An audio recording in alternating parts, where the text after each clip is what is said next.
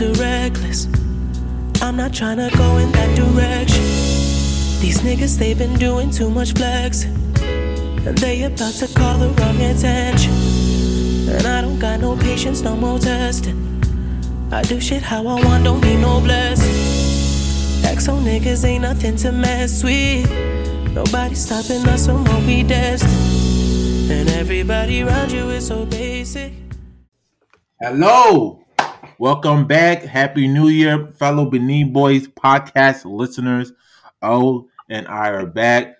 It's a new year, new us. And you know, we had to start a new year and bring back uh, a friend of ours, close friend of ours, Ethan Tillman, host of the Black Agenda podcast. And he has a new project that he's working on that he will tell you guys about it. But um and, and Ethan, introduce yourself. What's up? group.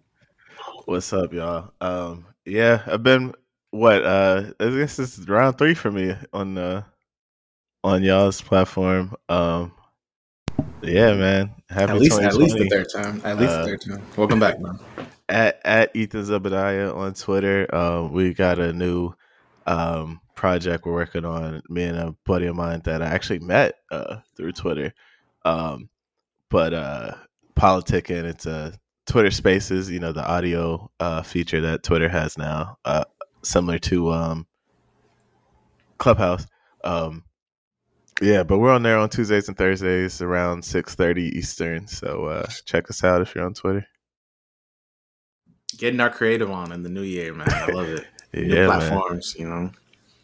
So Well, welcome back, bro. Go ahead, Alman. Appreciate it. So it's the new year, you know, 2022.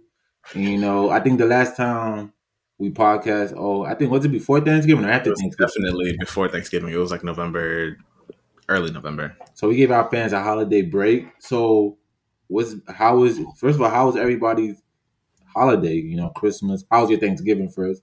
Then how was your Christmas and how was your New Year's?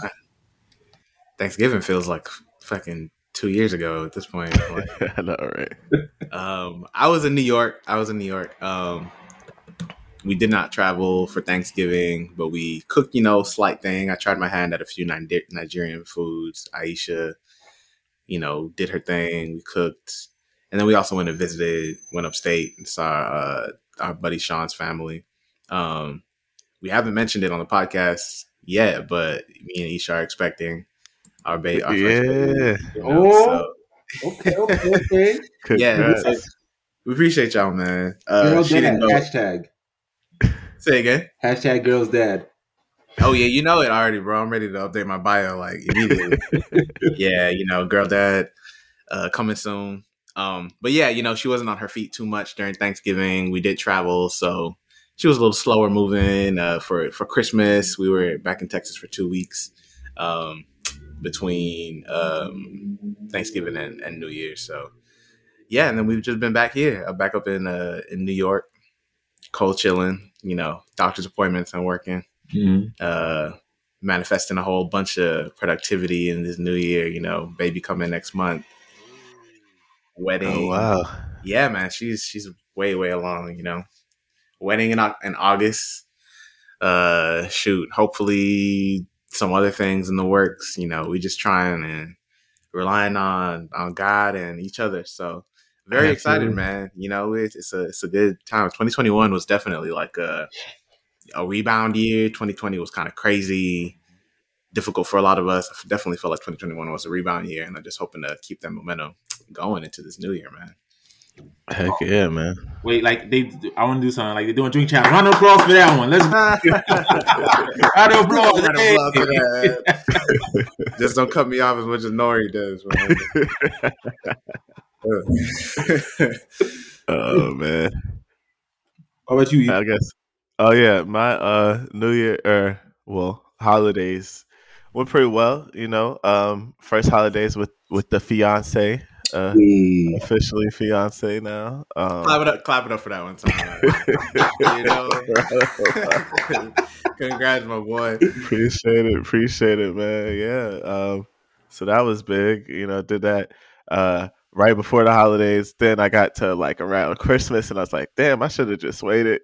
I should have waited for a holiday to do it because then I could have, you know, wrapped that into, you know, my, Consolidate, man. my presents and everything. Like made it, you know, a little bit more exciting that way. But nah, we had a good time. Um, we were able to, uh, you know, see see my family out and went out to Colorado visit my brother. Went to Breckenridge and skied and snowboarded, and then um, Christmas we were back in uh, Jersey with her family, um, and then I stayed there for New Year's too, and um, so that was a good time. But uh, yeah, it was cool, man. It's, it's a little different, man. You know, like things kind of kind of slowing back down, trying to you know combat the new Omicron and all that. But um, you know, it was still still a good time to be you know close to people, you close to your close loved ones. Yep. Um, so that was cool. Yeah, but I know. I, I don't know about y'all. I know last 2020 anyway. I, we didn't travel like for Thanksgiving or Christmas. We didn't really see anybody. So Mhm. hopefully, did y'all y'all get to like see more people this holiday season? it was about the same for me. I mean, I guess because like you know, I didn't. uh I, uh, everybody was kind of like in in different parts of the country now. Like uh, For sure. my sister and my brother are out in Colorado, so my parents went out there to see them and see my brother's kid, and um, yeah, so I, I didn't really get to see as many people. It was about the same as 2020 as far as like amount of people that I saw over the holiday, but um, yeah, man. Hopefully, 2022, like we could get this down pat, so we can have like a real, you know, holiday season again. Like, Yeah. I'm I'm predicting by mid this the midpoint of this year we will be looking at coronavirus in the rearview mirror. I really strongly feel that that way. Okay. hey, okay, okay, Joe Biden. I know, right? you know, like I feel like with this this new variant, obviously super transmissible, but way less severe, and that's supposed to be a sign of like, I mean, at the very least, folks will have antibo- antibodies on top of whatever vaccine protection. I feel like we're gonna be back to the streets again in the summer. So you saying herd herd immunity actually works? Is that what you're saying? Well, herd immunity is always that, that I, in my mind that should be the goal, right? Like Mhm. you you do it with in, in in a number of ways. I remember at the beginning of the pandemic, niggas was like, everyone just needs to get coronavirus so we can build immunity to it and get him herd immunity that way. But like that's a bunch of unnecessary suffering and death Yeah. that's going to come with that. But like a vaccine is a way to get to herd immunity, Mm-hmm. and you know, so you know, I don't know if eradicating it was ever the plan, but I definitely know at this point, like we are seeing people get it and not as many folks dying. Yeah, And if that is the case, I mean, that's that's a I think that's a form of success in some way, at least as far as surviving the virus and stuff. So yeah. No, that's always been the thing that um, that's been coming up a lot for me lately, right? Like, I remember what March 2020.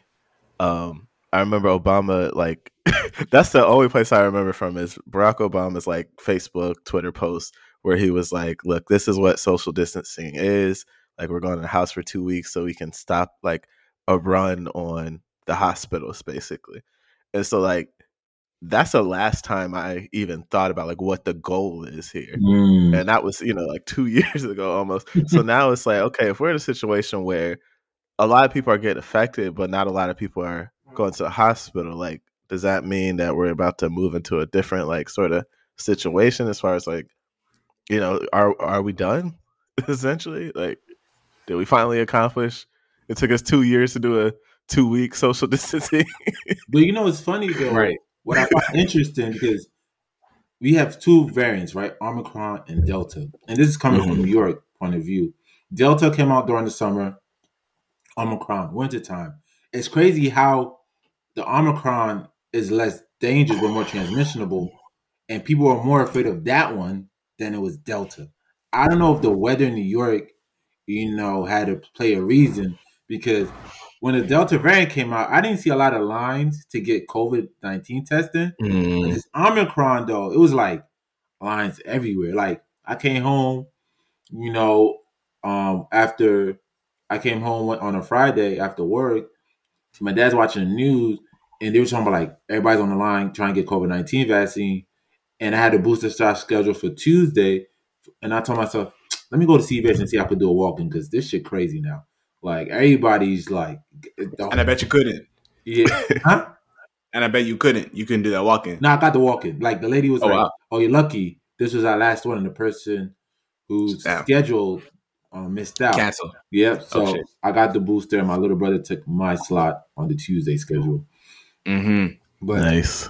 it's I, Yeah. that, that's that's crazy though. Positive. I for some reason I feel like this is gonna be the new cycle. Summertime, things look good. Winter, new variant coming. I feel like if that's COVID nine. That's COVID nineteen for us. That's crazy, man. We might just have a new virus. Like it's just a part of our new You know? just dropped. You know what I'm saying? Like that Yeah. shit. You you kind of. It's crazy because you kind of feel like when you're going about your daily life, like you you think about history, like everything is already done, right. and you're not like considering that you're living it. You live in history, and like the shit that happens in your lifetime might actually like change the course of human history. That's Um, true. Yeah, I wish I wish I didn't experience this, man. I really wish like, I know, right?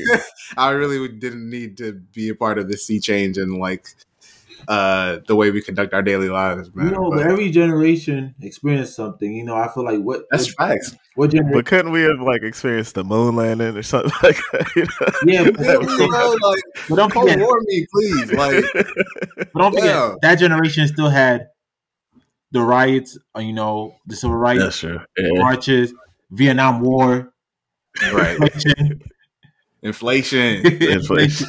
You like, you know, Watergate. manufacturing jobs coming over, Japan cars taking over. I don't know. Each generation Yeah. got its good and its bads. They That's they're not true, they're not impeaching presidents the way they used to, man. Like, they had it they had it right. Every president being impeached. Man. we got the. I guess we do. We do have the metaverse. We got uh billionaires launch themselves into space. So. Yeah. me, bro. And it's funny talking about billionaires launching their self into space because during the holiday, you know, when my girlfriend spent Christmas with me, and I usually spend Thanksgiving at her family's place. I went to Phoenix, and I want to say, never have I seen mountains so close to a city in my life. But um, we're watching. Um, what is it? Don't look up. The yeah, yeah. And you know, if you guys seen the movie, the billionaire had a spaceship of his own to go into space to leave Earth. And I was just like, I don't know if Jeff Bezos and all these rich people are telling us something. Like they got in this. Yo, this is what I'm saying about NASA, man. Like people like think that there's nothing wrong with this privatization of space thing, but like if if you have to pay a private company to charter your space travel versus like a public, I mean it's the same thing as like having a car versus like using a bus, right? Like there's gonna, be, 100%. there's gonna be people who can't get on that, you know, who can't call It's- Uber. it's it's a macrocosm of like every other facet of our daily life in terms of like just public transportation right. or like privatization of healthcare. Like, I actually wouldn't mind if the government invested a little bit more so that I know this is going to be accessible to me if we need it. right. Like, I don't want to go talk to Richard Branson about escaping, you know, while, when the atmosphere gets too thin, bro. That's crazy as hell, man. Like, like, yep, yep, yep. So um, how was your holiday, man? We uh before we- yeah, I feel like we Right, I'm gonna hear your holiday. no, I, I, got some- I spent um um Thanksgiving in Phoenix, Arizona.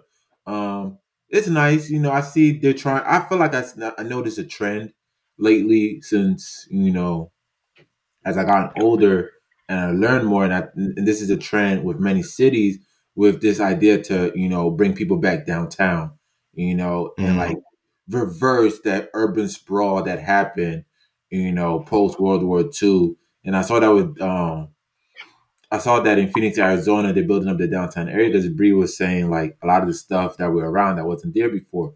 But I will say this about Phoenix: they only have one university. Because I saw ASU everywhere. university in Phoenix, like everywhere. I'm like, so y'all just enroll everybody in Phoenix. Where's the diversity in the school? You know, like New York has like NYU, Columbia, Fordham, all these schools. DC has Georgetown, Howard. I was just like, it's just ASU here. What goes on in Arizona? Do they have like any sort of scientific research or an economy or anything that they rely on in there? Like, because I mean, you mentioned New York, like obvious reasons. There's a bunch of world class universities here. In Texas, the same thing. You know, DC, but Yeah. like, is, what's going on in Arizona? Like, Well- is there like a an industry or a, something that people are?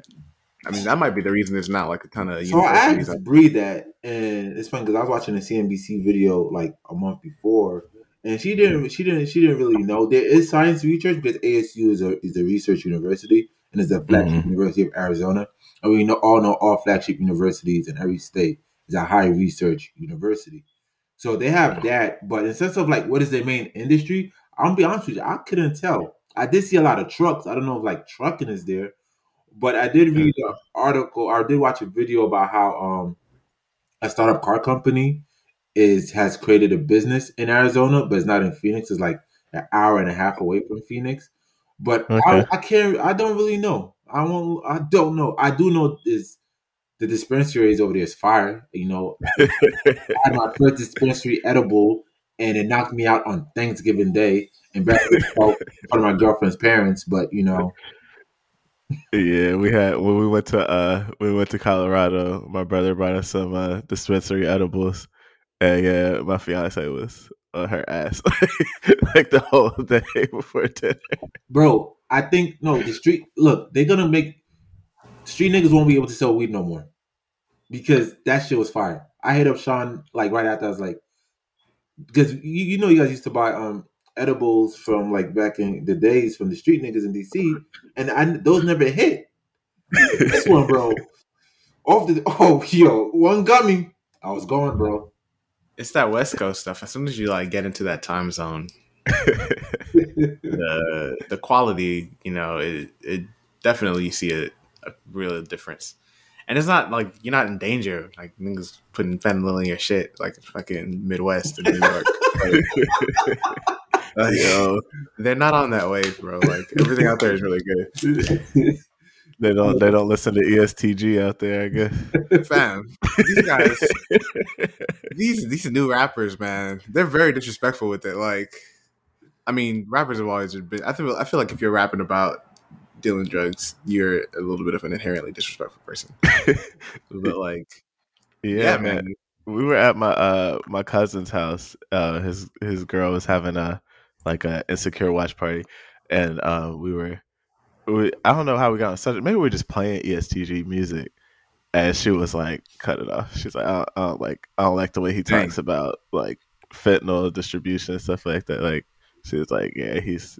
She she's just like very. I was like, you, "You're right." Like I've heard some of the lyrics I was hearing, and when I thought about it, I was like, "Damn!" Like, yo, fentanyl is like really Mhm. dangerous. And he's just like, "Yeah, I cut a brick with fentanyl." Like,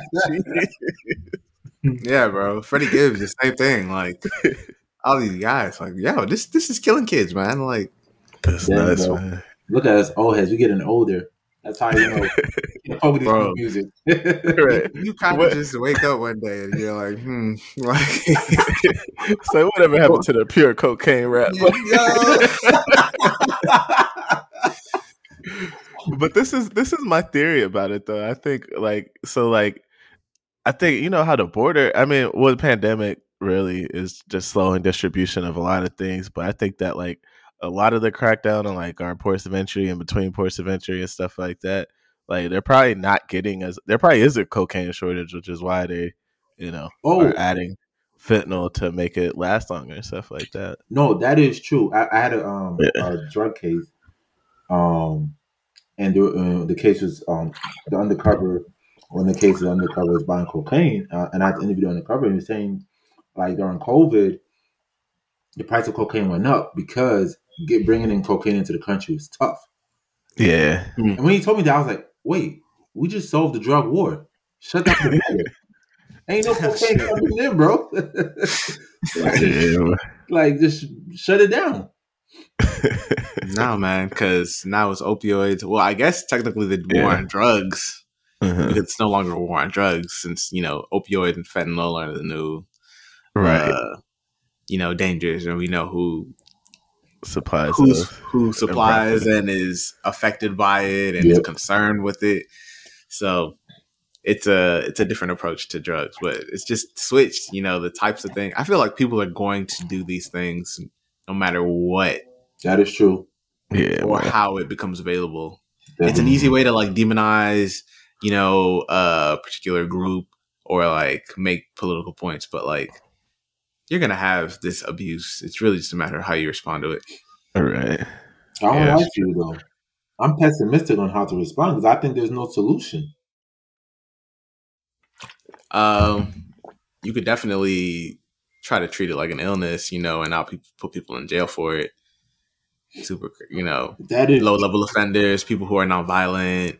Like at the very least, you know, change the approach to it.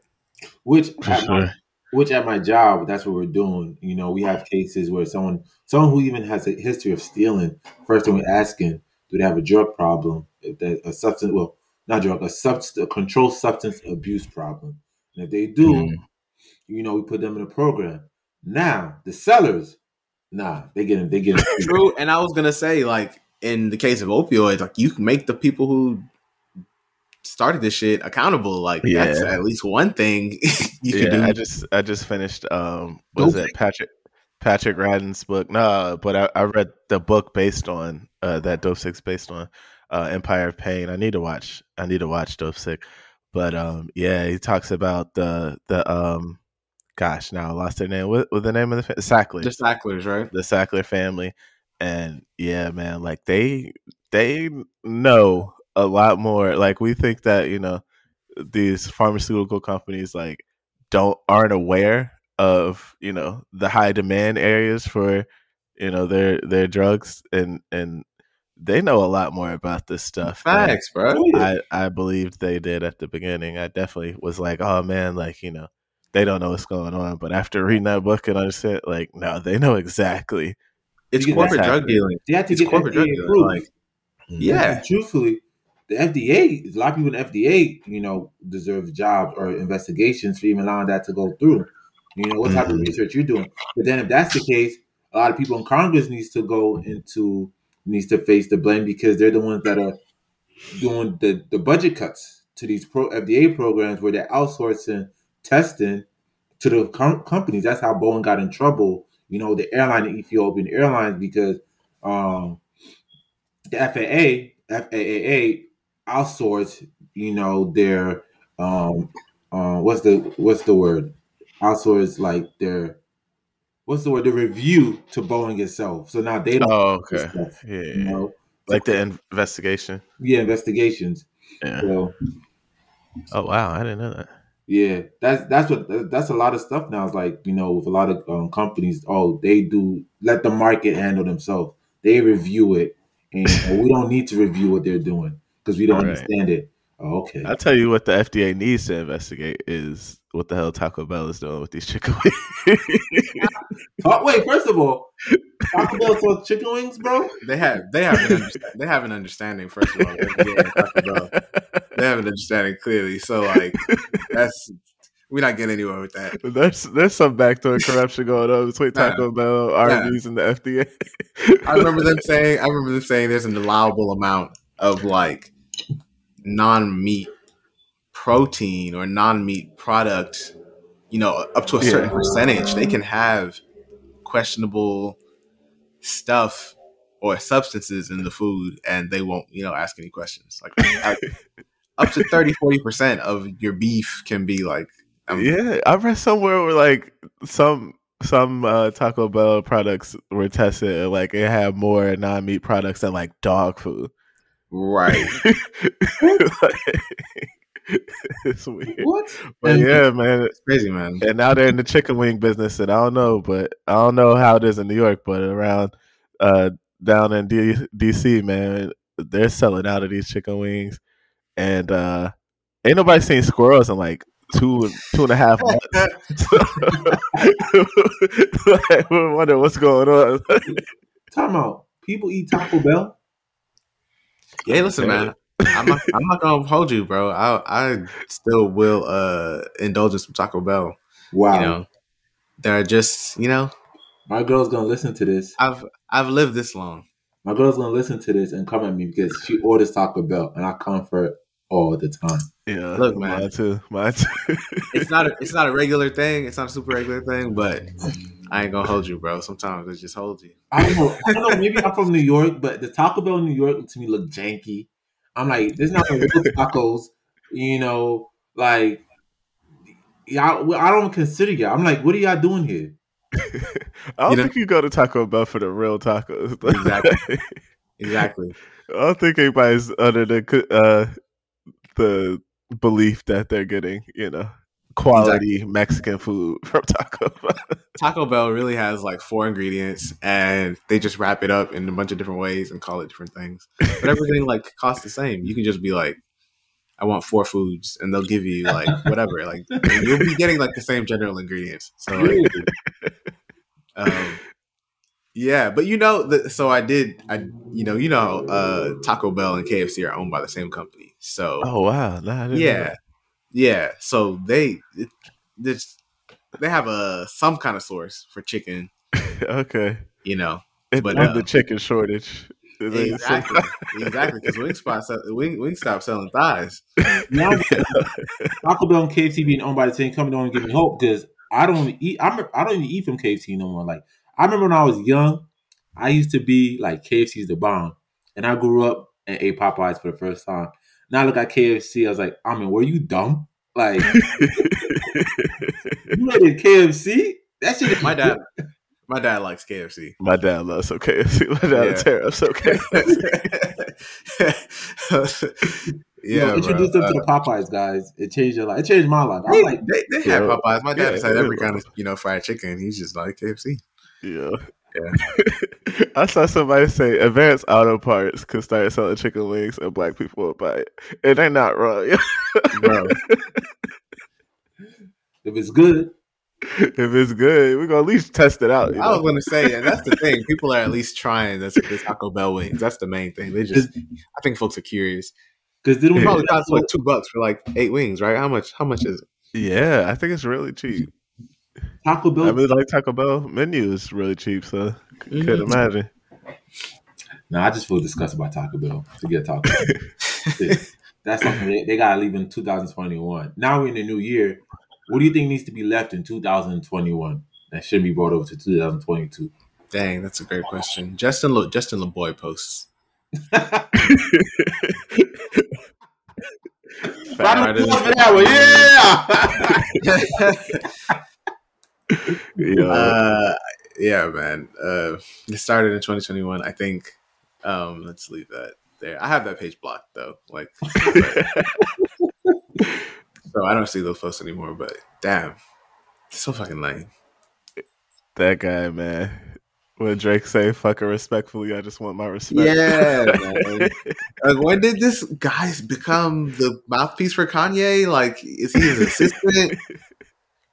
I don't know who he is to Kanye, man. He's interesting though. Like, he be like, that's where he's the source for a lot of stuff. And I'm like, yeah, how? How do these guys link up and why? But anyway, nah, man. Uh, those, those ruled. I was I would be watching stories, and that just dominated my fucking feed for a little bit. right. You know what? I think in uh 2021, or or should be left in 2021, we gotta admit that like Crocs aren't aren't lame. Like they're just not. The Crocs are. Whoa! People got to stop bashing Crocs. Leave that in 2021, man. I'm I actually am with that. That's Crocs? Like that's like they're amazing. Right? Look. Like they're so useful. Like they're. It's like it's like the iPad. Like why why would you ever get that? Why would you ever need it? And then you have it. And you're like, how did I ever live without this? I think Crocs are like the same thing. Like they're so utilitarian to your life once you get them, man. You should tell You know, I, I was I just wanted to say like, you know that it's not just a trend because they've been going strong for 10, 15 years. Hell yeah! Like- you know, and so like they they survived that Crocs are lame yeah, sentiment for a long time. And now they're you mean they're even more popular now? It's kind of a crazy thing. They they did have a, a good 2021. Um, so we should leave the notion that they're lame in the And- past. I agree with that. And if anything, Crocs should come out with the tagline, "We are your favorites, favorite." Because Kanye's shoes, high fashion Crocs. The Yeezy foam. Crocs. Yeah. Yeah, man. Yeah, man. You know, your favorites, favorite. You know, I think should be left in 2021. Male podcasts that talk about relationships, saying that they're high value men, bro. That gotta be left. Oh, you know what they said? They, they call that uh they call that low skill labor. What three guys on three guys on a podcast? That's no low skill or no skill labor. Nah, Yeah, man. The manosphere, like yeah. industrial complex is crazy. The whole red pill. I mean, it's it's it's gateway to all that red pill stuff, but um, but not like eh, to me. I don't know, man. Like it's. I guess there are a lot of people who like need. I didn't realize how difficult it was for some men to like meet and talk to women. Bro, I didn't know that was like a hard thing. I mean, maybe that's a privilege, but like, I, I just really didn't realize it. I think we always knew because as guys growing up, talking to a girl, you know, a girl that we like, you know, we get nervous. I just feel like these podcasts actually reveal. I'm talking about the black ones that are done by black men have revealed that it, you know, to me, it's like the hate. Yeah, I think so. I think though, like it at the root of that though. Like, what do you think is at the root of that? Like, because to me, it's just like I think what the attraction there is just like you know people wanting to like what you need to uh, approach women to like uh date properly is confidence. Like that's what we didn't have when we were you know teenagers trying to talk to girls that we like and like that you developed as you get older is like you just develop confidence. And they've taken that idea that like you need to develop confidence and turn it into something really fucking foul and crazy. Like it's actually that girl that has the problem and like you're you're desirable. You're the the you know like you said like the prize and you're the you know high value man and she needs to come after you and like turn like the idea that you need to build confidence into something like super like just silly and dumb really like uh, i don't know. That's that's where that's what i've observed about like the the fresh and fit guys and like all these like different um uh manosphere uh podcast guys like the date doctor peacocking negging kind of stuff like mm, No, It feels like that's kind of consistent. This this sentiment that we're seeing across like a lot of young men, mm, like it has its niche. I think people are finding their niche as far as in black media because you're seeing so many different iterations of it. But like, if we kind of zoom out, we're also seeing like the same sentiments of like these overly aggressive, like, um, counterculture, resentful young men, Yeah. especially towards women, like across yeah like um, incel right communities, exactly. stuff like that, yeah. you know um whether it's like on reddit or 4chan or whatever like it's twitch is festering becoming a big place for that too yeah and gaming and shit and Yeah. yeah for, for sure um uh what is at the root of that?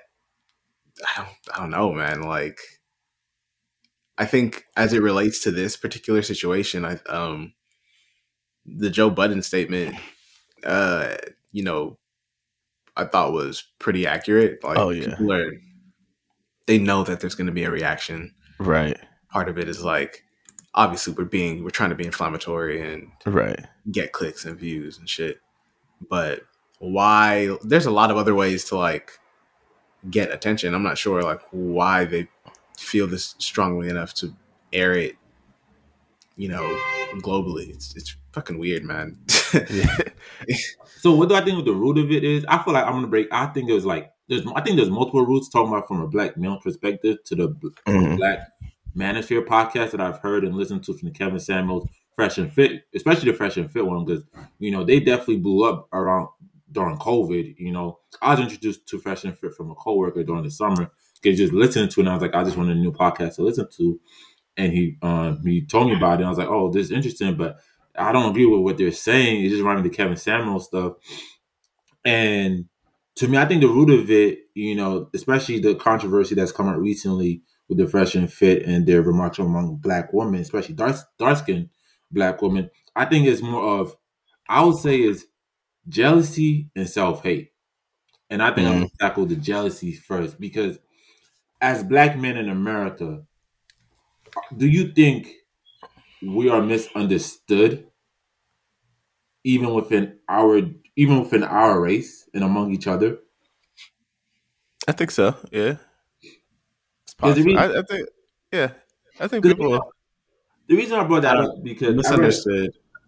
yeah. Like, Mhm. well, I'm. I want to let you. I want to hear your explanation or like the background of your question first. The reason why I say jealousy and misunderstood because I would say there's like, you know, this sense of like, think about it, right? This past, I said, let's go for this decade. We have hear about the black woman, you know, they're more educated than us, out earning their male counterparts, you know, in masses, um, independent in politics. You know, when we think of the black community, when we want the black vote, we're looking at black women. What about the black man? And this sense of like, you know what?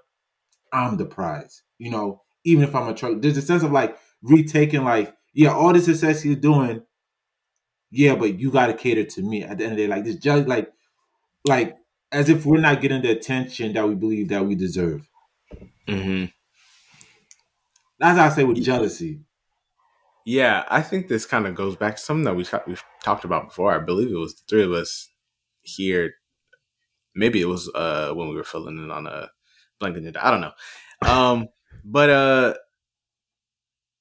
that like jealousy or that um kind of resentfulness at like it sounds to me at like changing dynamics and um a reevaluation of like what it really what really counts in order to be appreciated Mhm. i think that is more of what i think if you if we're describing a misunderstanding as far as what leads to these feelings for uh black men um we need to look at i think how we are responding to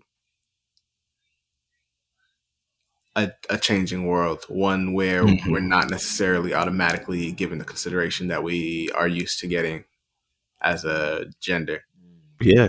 Yeah. Um, yeah, because, and you know, it's kind of an example to a lesser extent of when other, you know, previously like or dominant groups have to cede or concede a little bit of like their the privilege that they're used to.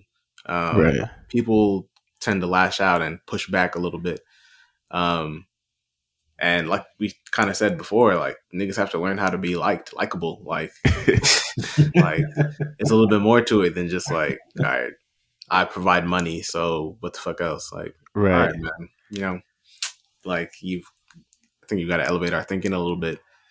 Um, I don't know if I would agree that uh, you know we're misunderstood, but Yeah. Uh, to your point though, Ohi, I think like um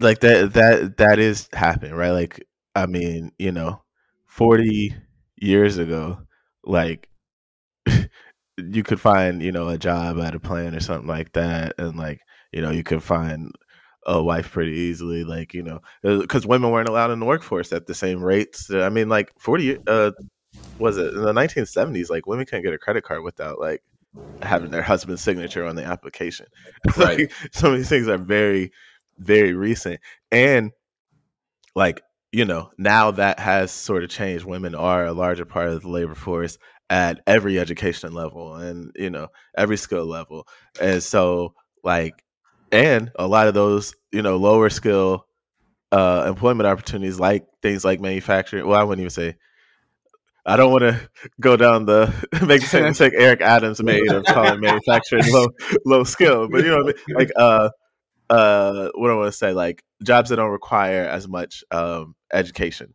um like manufacturing and the fact that like there's basically no manufacturing at this point um those opportunities to uh have you know financial success for for a group uh a subgroup of black men um, who have historically had problems achieving high levels of uh, education Um, like, and now we're experiencing this situation where like America's post uh, industrialization and, and post manufacturing, and we don't have the opportunity to seek out, you know, jobs that don't require education. Um, and now we're trying to like navigate this world where black women are more educated than us and can, you know, command certain salaries that um, could be higher than us and things like that. And we definitely do need people to help us navigate these changing dynamics. I hate the fact that it's guys like Fresh and Fit or Kevin Samuels who is like, there's nothing you need to do. It's all, you know, them that's the problem. It's all women that's the problem. It's all society, you know, catering to women that's the problem. And like, you're fine. And like, not like, I don't think black men need to be beat up on like anymore, but we do need to we do need people to guide us to help us change our understanding of like, you know, how do you date in an environment like this? How do you find success? How do you find successful uh, relationships in a situation where you know the main thing that used to make you highly desirable doesn't exist for you anymore, or or isn't as important um, anymore? You can't just say like, "I got a good job." You know, come on a date with me because she got a good job too. And like I said before, like you might not have a good job. So, like, really, how do you get to that place?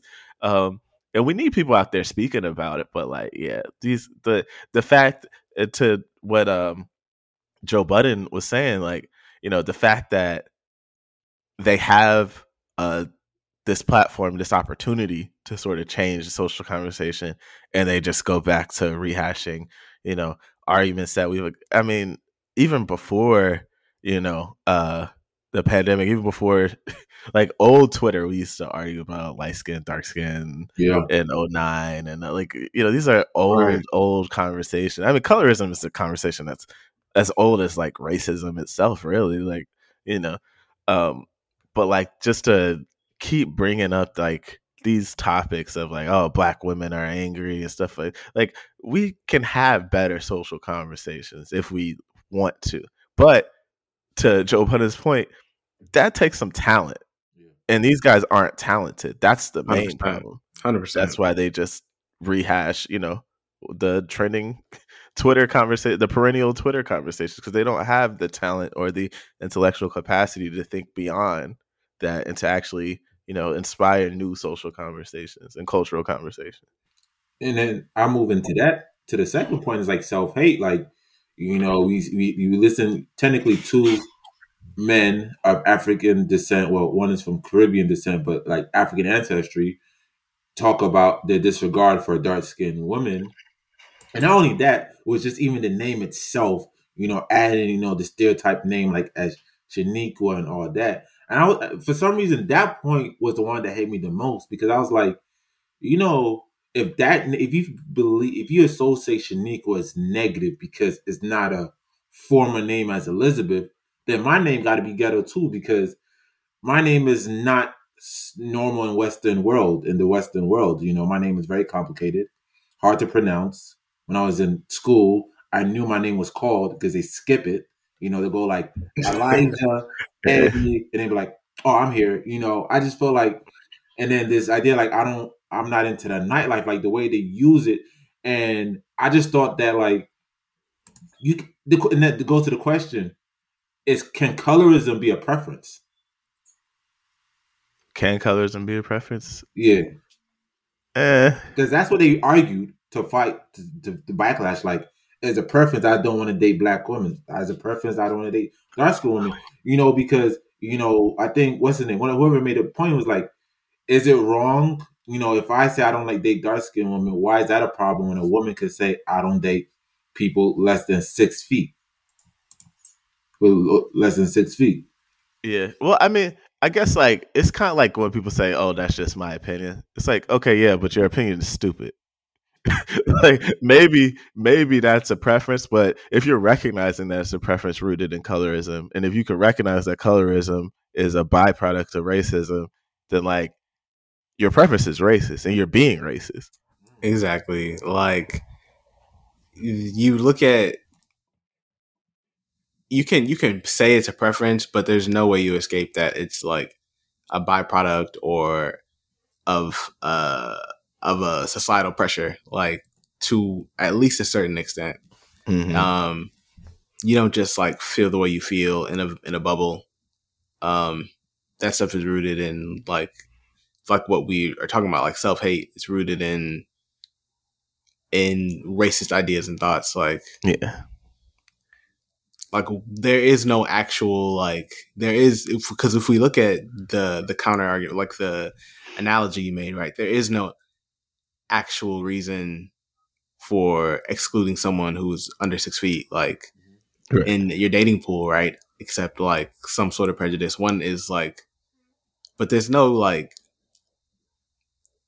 deep reaching, like, uh, subtle, uh, discrimination against people, like, that is as insidious as we've experienced against black people. Like, you know, short people are not being, uh, yeah, disenfranchised and like, uh, you know, uh, you know, kind of pressured Systemic, against. like, yeah, you know, ways, yeah, you know what I'm saying? Like, yeah. yeah, it just doesn't work the same way. Um, Some you- of that might be actually rooted in like patriarchy and stuff Yeah. like that, though, right? Like, you know, women want Sure. taller men because they think that they can protect them from violence of other men. So, you know, that's like also, you know, sexist as fuck too, but like internalized sexism in a way.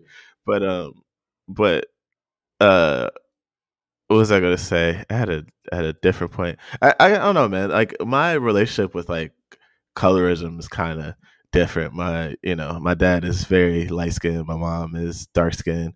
My fiance is dark skinned. Um, I always kind of you know view myself as being dark skinned, even though I even though I've been repeatedly told that I'm not. but um, I don't know, like the way that like colorism is kind of affected.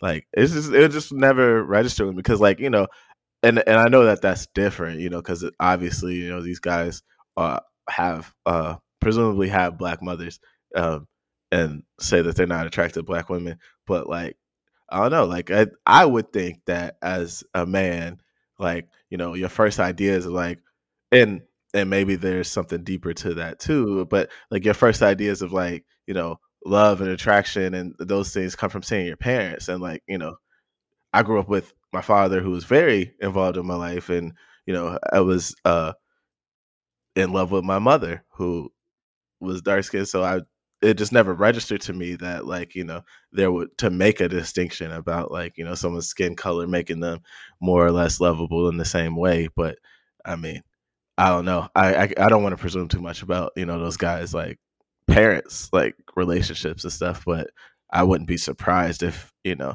maybe that did have some effect on why they feel that way like i don't know. I mean like you know what i'm saying like how do you see i don't think that you could grow up in a situation where you see a black woman being loved and decide that like you can't do that yourself like you that's not a part of you to love black women I think I think you know you just said it right there, and I think well we know the answer to it because you said it. You in a way allude to it. It says that how do you grow up seeing uh, your mother like these folks in fresh fit or dark who are darker complexion, assume their parents are darker complexion, you know, being loved and all that. Well, you see it, but don't forget what we watch on TV. true yeah see in society. And, and and I would say this, you know, someone brought a good point. They're in Miami, you know, and we all know, Mm. and Miami's right has a huge Latin population, and the Latin, the Latino population, colorism is plays a huge role. Like I seen Telemundo, Univision, those people are Mhm. white. The guy just speak Spanish, you know. it was like you know we. I feel like you know we see we could we could be in the home, but we're also outside of the home, and both of those images are constantly That's true, combative and you know and conflicting, and sometimes one side usually wins. You know, sometimes the home side wins, sometimes the outside side wins. You know, that's what I think. That's true. Yeah. That's a good point. kind of going back to your um, initial point, Ethan, about like the our ability to have these more intelligent conversations. Um, I think specifically about these guys and what they're choosing to talk about and how they're choosing to, to talk and think about it. And I don't know if like gen if this is something generally, but I don't know if these guys are being made to actually like question their ideas or their thoughts about mm. why they feel this way. Like, you know, leading more into your second point about what we saw in the home or what our expectation of, you know, love and attraction was made to look like based on our personal experiences. Even if that's the case for these guys, I don't know if they're even being made to ask themselves like, why do I feel this way about black women generally? Right. Yeah. Um, you know, they're not, I don't think, having those intelligent conversations in their own communities or circles or with themselves. Like, it takes a little bit of like self reflection to get to a point, you know, that I don't know that these guys are e- exercising, you know, right. all that often. And um, maybe that needs to be a more, more part of those like conversations we're talking about because, yeah, for me, it's very logical. Like, that's kind of how I look and view at these things. Like, you know, I it doesn't make logical sense as to why I would feel this way. You know, when I understand what it's rooted in, you know, it's very easy to just abandon that. Understand right. why, really understand why it's wrong and push it away. I don't know.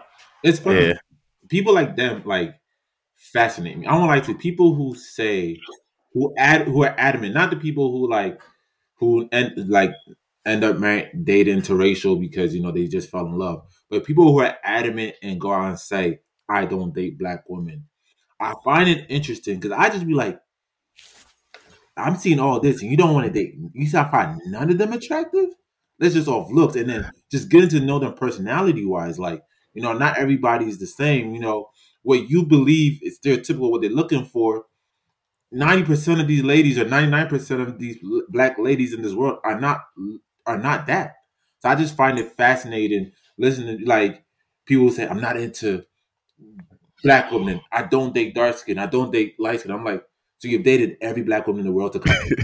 right. You've seen like, every yeah. Because you know, not and, and, to be honest with you, this actually goes into what these these manosphere, you know, you can call it, are really about a date and a vice.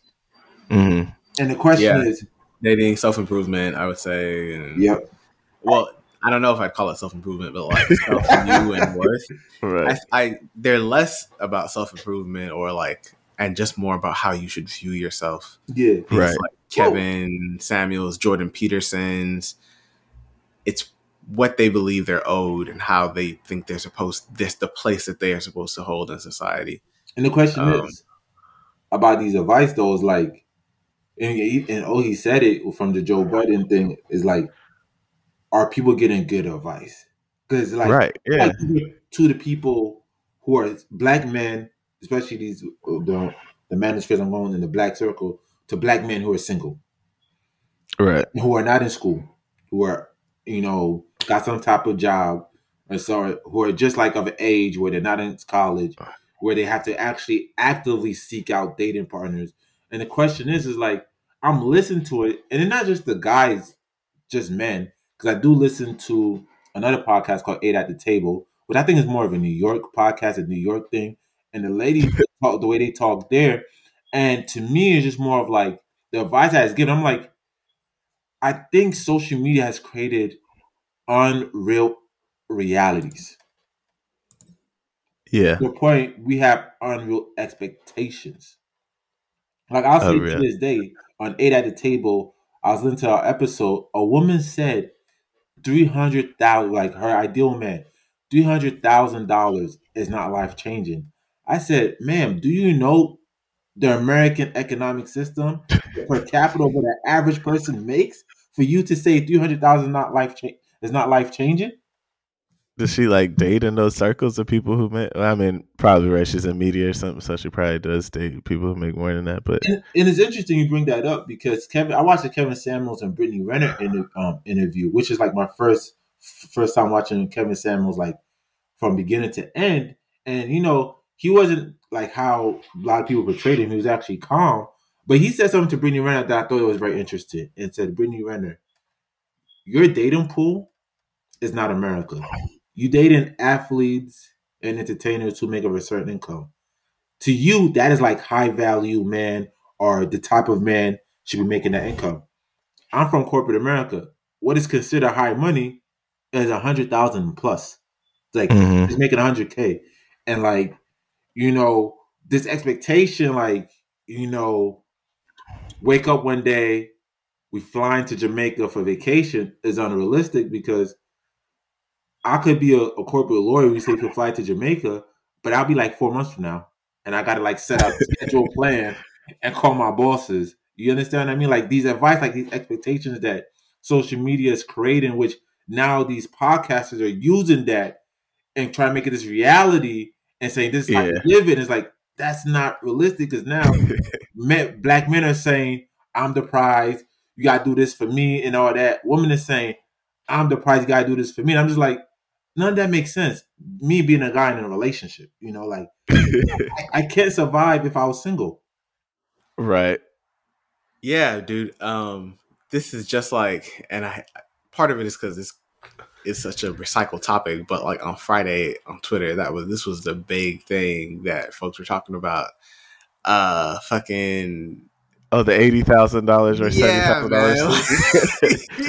So so to to preface the what he's gonna say like so there was a tweet that basically said like you know uh woman will make i think it was eighty thousand dollars the woman is making eighty thousand dollars but won't uh date guys that make seventy thousand dollars because like they Exactly. want someone like at a level like higher than them or something like that so that was the context for it. Yeah, yeah. And so folks were like, you know, thinking like, man, I, you know, these women are not making this much amount of money. They it was part of it was like both downplaying like what um black women are making generally, like a lot of you know, a lot of them. And then part of it was just like, you know, people arguing against other people's standards and right you know but i'm in like i completely agree like that it, it just was a reflection of what you just said like people are acting like where even like the majority of people are even making enough money to be talking like this yo most people are struggling like let's keep Yeah. it a fucking buck like right most people are not are a few paychecks away from being out on the street Yep. right yeah you know like Sure.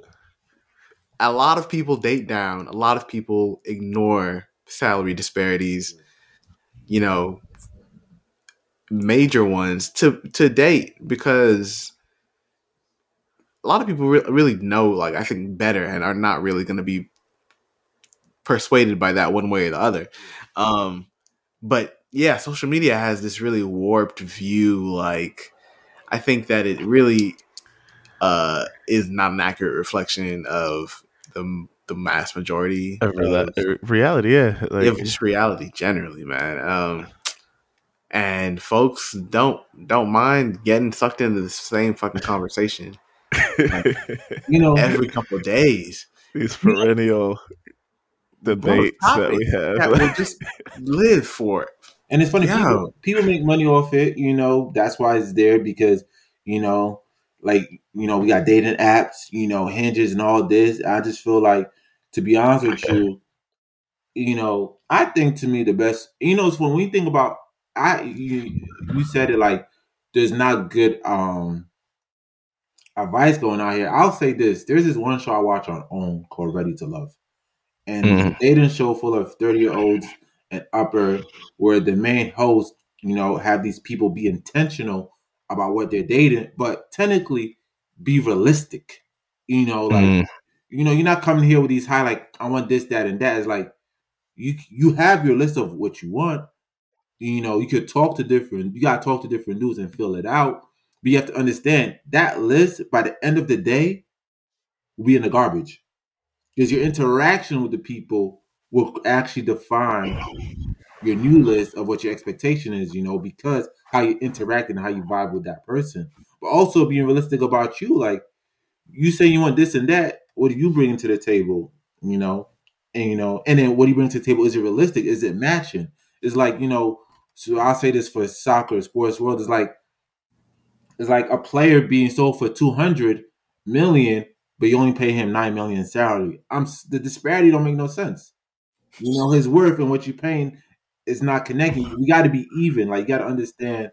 You know the similarities. So I just feel like you know I like that show because it it says it it grounds people's expectations and reality, which I feel like Kevin Samuels and all that does not do. I can see that for sure. Yeah, I think um yeah, I mean social media, you know, is where we go to dream, right? that's a good way to put it. I feel like that's kind of what it's become in a lot of ways. I mean, but at the same time, you know, in Twitter and stuff like that, you, especially in Twitter, like definitely have a.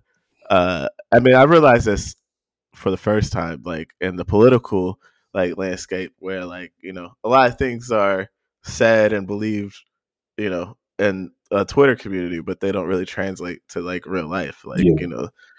Um, and so I think that that's part of what the situation is.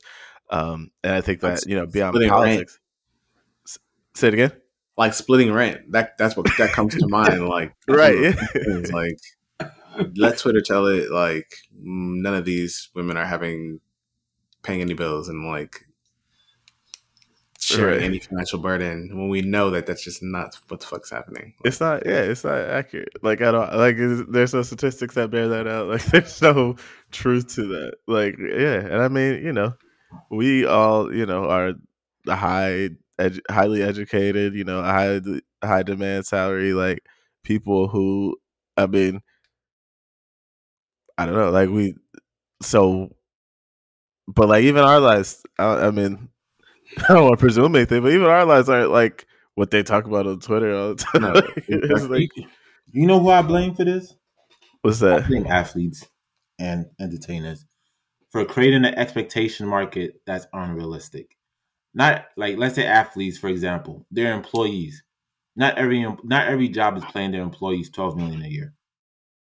Right. You know? I mean, is it athletes' fault? Like they've there have always been extremely rich people outside of you know the highly visible ones, right? Entertainers and athletes to us. There have always been people who are living on a different level who enjoyed a lifestyle completely unknown to us. Like mm. maybe athletes made it more visible and accessible, but mm. folks got to me- level their own expectations. I don't know why you would think that you need to be treated or are going to live like this person who makes exponentially more than you will ever mm. make. Like yeah, it like it not be in those spaces. Like I mean, you know, you can't be a Brittany Renner and like you know you can put yourself in that environment. That's one thing. I mean, you know, all three of us met our partners in law school.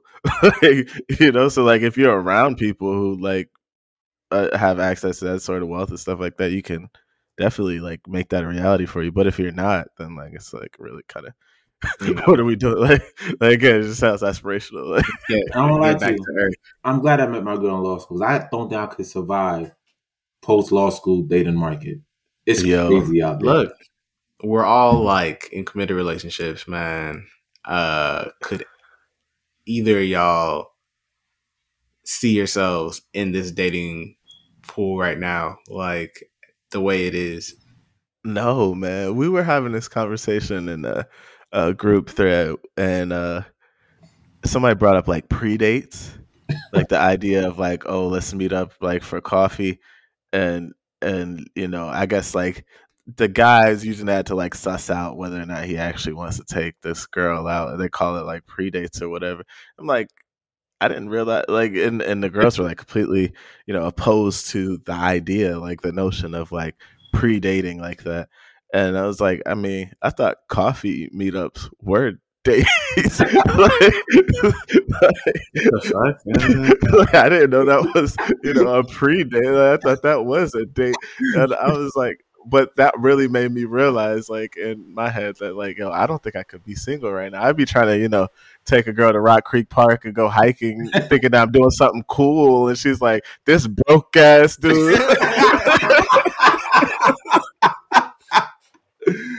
bro. Yeah, no way would could I be in this. This it's crazy out there, man. Um, I don't know. I'm thinking now, like, am I being influenced by social media in this unrealistic way too? Like in the last topic, Yeah. uh, with finances. But I don't know, like, really, really though, man, um, it's difficult. Like, if you're looking at if if you're looking to settle down with someone, yeah. I, it's hard, man, to imagine having to do that right now with with what I I see and know is out there.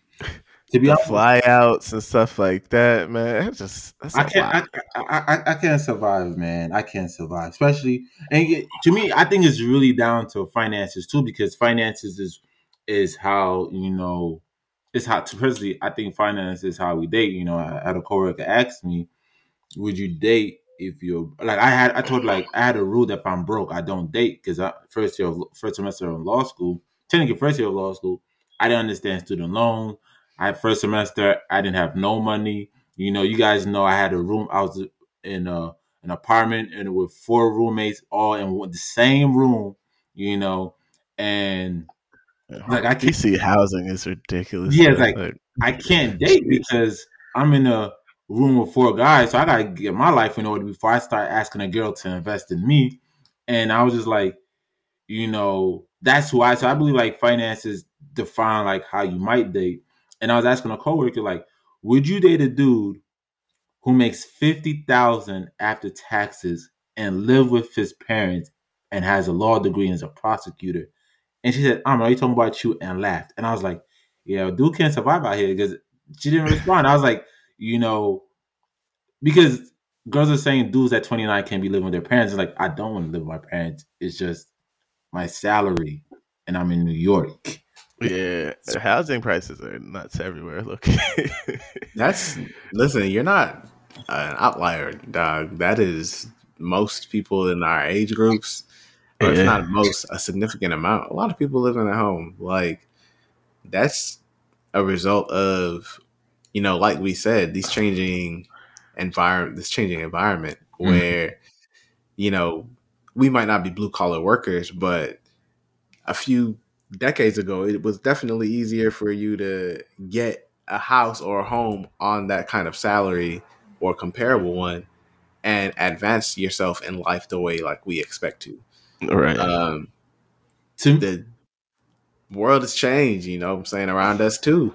to me, the reason why I said I, I couldn't date because like me, if I'm looking at my current job and I was asking a girl out and she's dating around, and then she's dating someone who's saying like, "Yeah, let's go to Jamaica for vacation in two months," it's like I lost the battle. I can't bring that to the table, man.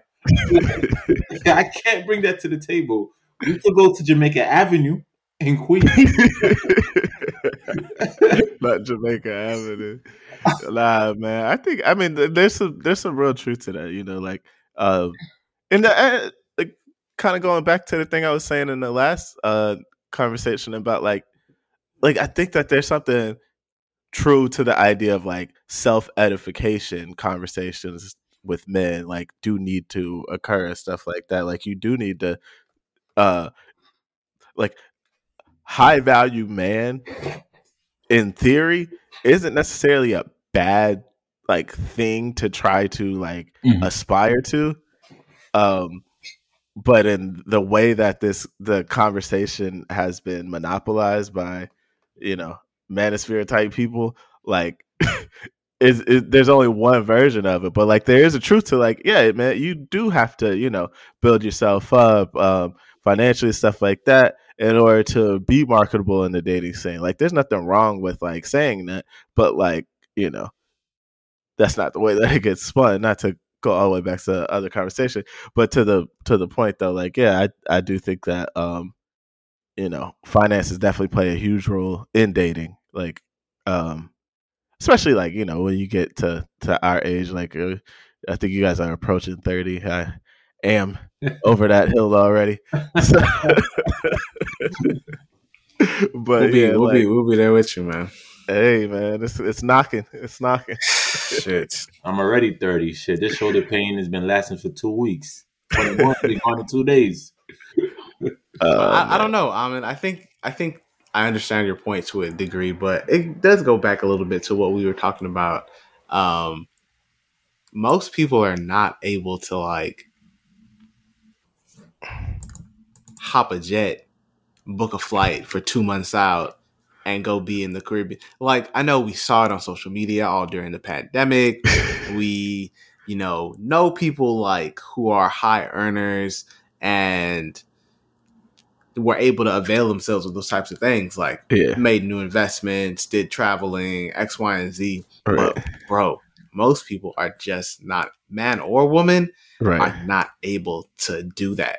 Nah. We've definitely our perception is a little bit like we're it, I think we're like entrenched in a world or like a, a social media community where that's way more visible to us Mhm.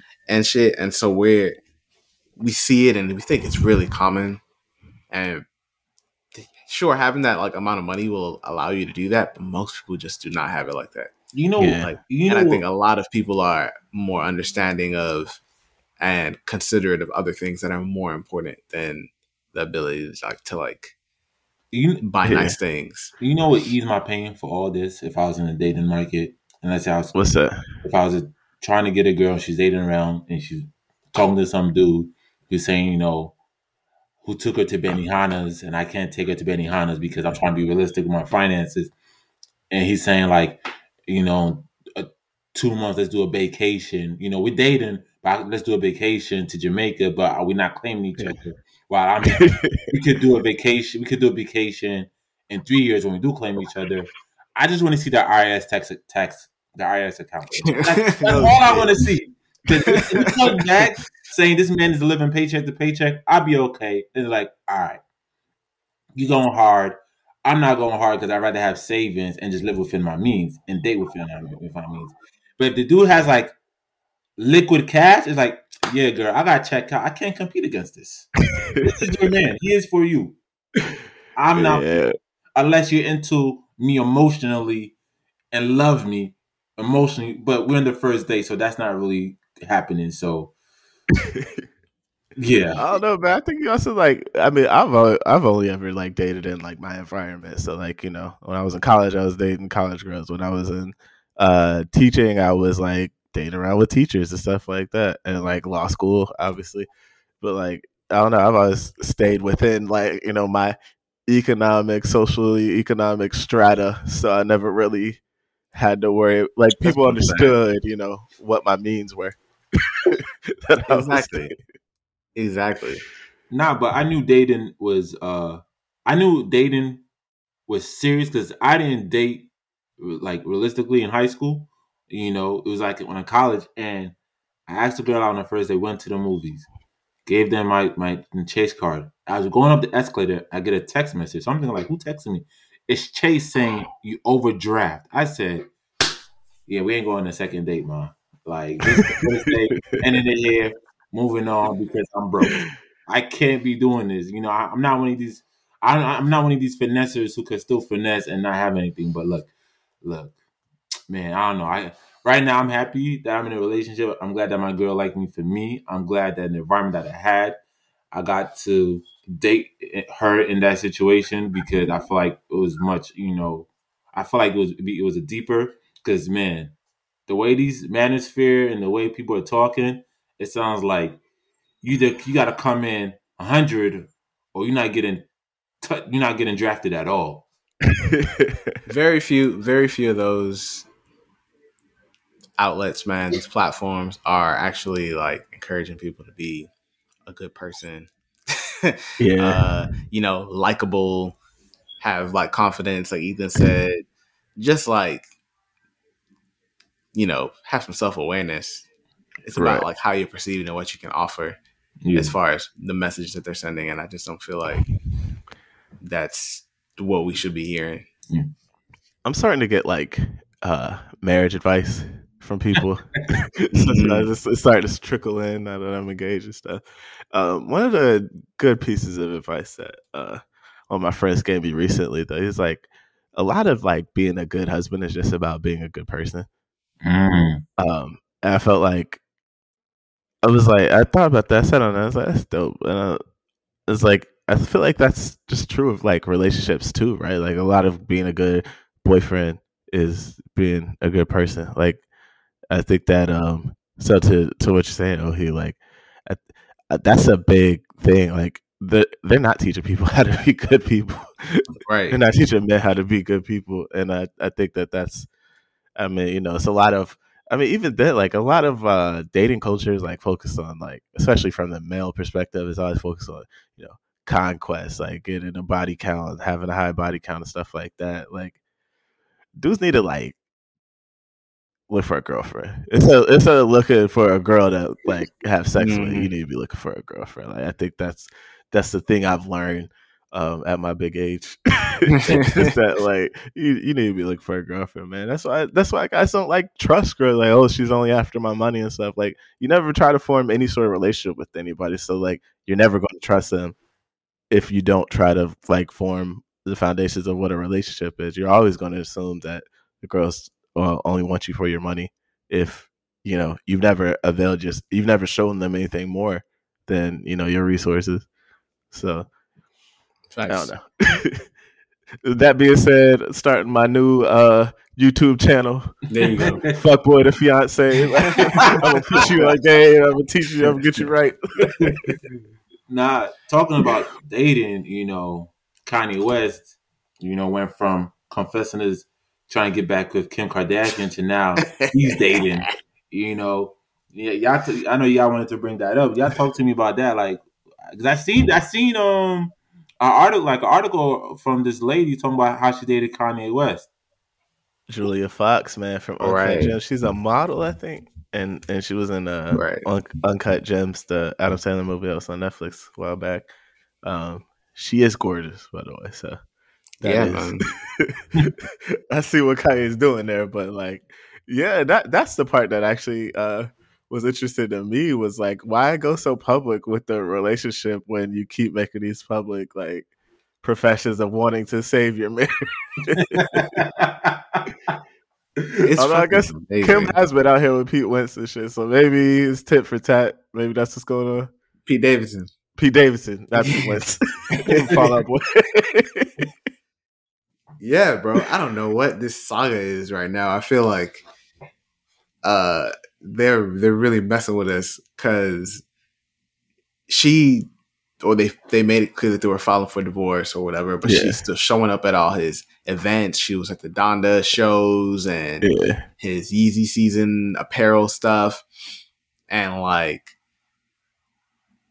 okay, then she's like, then then then they're dating other people, and he's buying a house across the street from her, and he's on Drink Champs. I just, I'm I'm kind of sick of it, man. Like, well, you know, there's like people uh they call it conscious uncoupling now, Mm. where it's like a much more amicable like divorce situation where like you know, like we we're still rooting for each other and like you know we still want each other to do well in life, but we're not going to be married anymore, sort of thing. Is that like, I mean, mm, Is that like Jeff Bezos? uncoupling. that's what it's called, conscious uncoupling. is that like Jeff Bezos giving his ex-wife half of everything? He didn't have. He did not give her half. don't but uh yeah, I guess I guess that's similar like uh uh Bill and Melinda Gates sort of Hmm. thing where like yeah, like they're like being I don't know I mean to me it just looks like a healthy divorce instead of a toxic one. But um I don't know, Kanye and Kim like it's version on a little toxic too. Like You know what's funny? right. I don't think it's toxic. I think what we, it's like we have it like one sided. Kim filed Kim filed for divorce. She's been quiet about her stuff, and it's just Kanye talking. that's true. Yeah. Kanye's the one who's more That out here. Yeah. very factual. Like we're not really getting anything from Kim. Kanye is just Kanye is the one making these public, like you said, these public uh, statements. Yeah. Uh, but doing something different. I don't know. He had another girlfriend before her too, before Julia Fox. I don't. Yeah, it was like a Italian model or French model. or right. Some model. like- Yeah. Yeah. Kanye got a type. That's what I feel like. It just this thing Oh, clearly. reminding me. Kanye got a type, and it's funny talking about public. You know, talking about public trying to get your girl back or stuff. We're talking about the Kardashians. Yeah, Yeah. talking Something about is kind. Now, this one to me is just wild because this, like, you know, everybody I think everybody's seen Tristan publicly You know, Uh, his IG press release. Tristan accepted the child that he denied before and apologized to Khloe. And to me, I was like, one, do you have to make this public? And two, first of all, you went to court to deny this baby and revealed how you were cheating on Snapchat and all these cheating scandals. To now you are accepting and apologizing to Khloe and asking for forgiveness. But someone said it the best. I don't know. Like, Khloe shouldn't forgive because this man had disrespected you in public multiple times. I don't know if there's a message he's trying to send. Like, I'm confused. There's only so much disrespect you can have, and just be like, I still want to be in a relationship. I don't know, man. She might be a closet masochist, bro. Like I think she might like public humiliation might be a kink or something with her. like this is bizarre. I, I'm I'm joking, but it is really uh sad to see her in this situation. I mean, she's an attractive woman. I said, you know, my top top two Kardashian for me is Khloe. I don't know why she's Wrong. nah, after that clip, after that um Twitter clip that oh he sent, I gotta cut her off the list no matter what because that was I did not know that was first of all you guys told me that happened years ago. One, I'm surprised Oh, right. that was She years. said like she was called an N word lover, and she said she loved black cock. I guess I probably should have censored myself with that one too, but whatever. but to me, I'm just confused because I don't think I heard, social media go ablaze over that years ago. And two, that was aired on TV, and she and she said the N word like with such pride, like I'm an N lover. I'm like, what?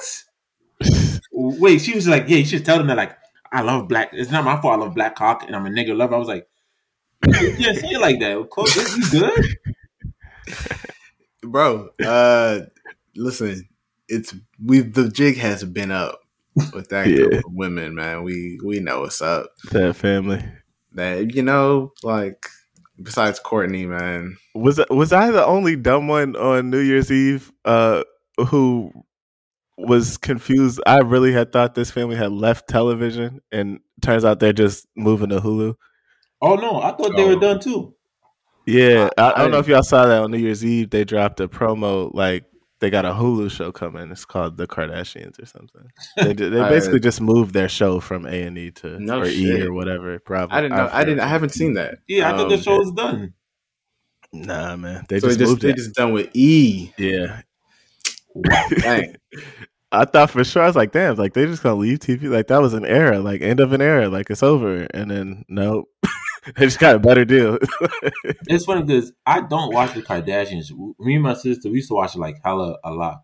Yeah, well, technically we used to watch Lamar and Khloe a lot because I thought that was a, I thought that was a cool as on reality TV. I thought that was like a sincere one, and I thought the love that Lamar and Khloe had was real.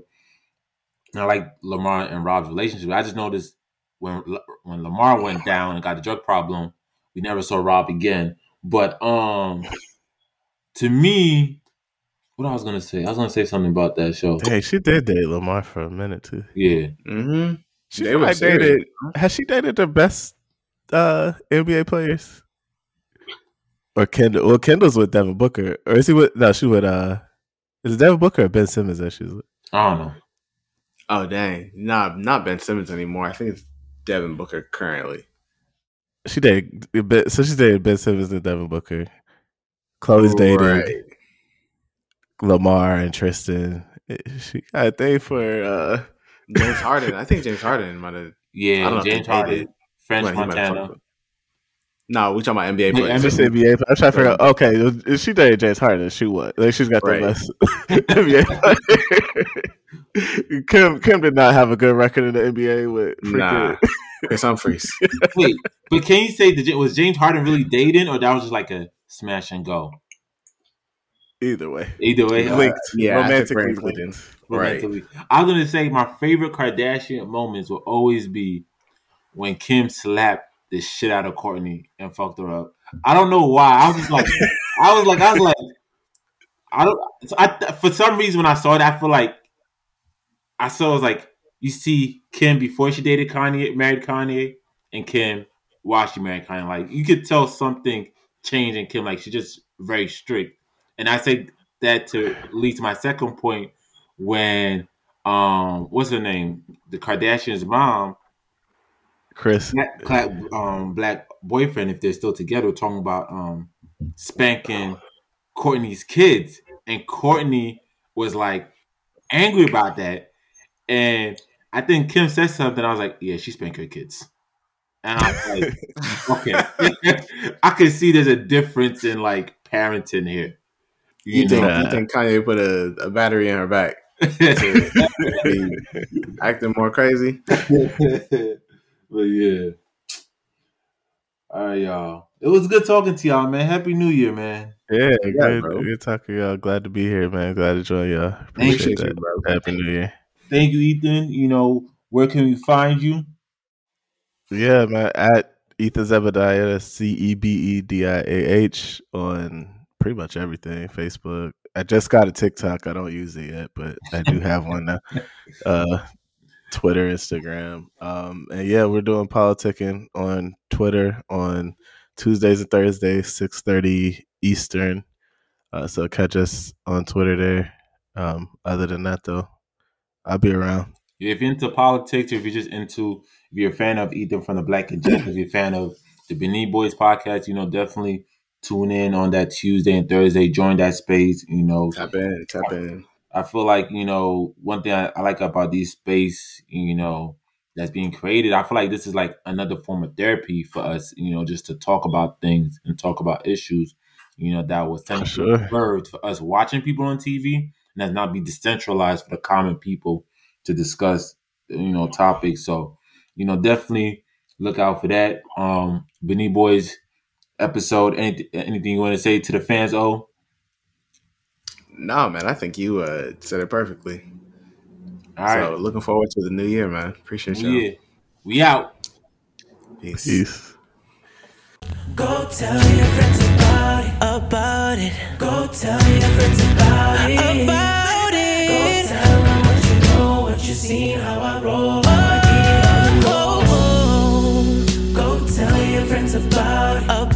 Go tell your friends about it. I'm that nigga with the hair singing about popping pills, fucking bitches, living life so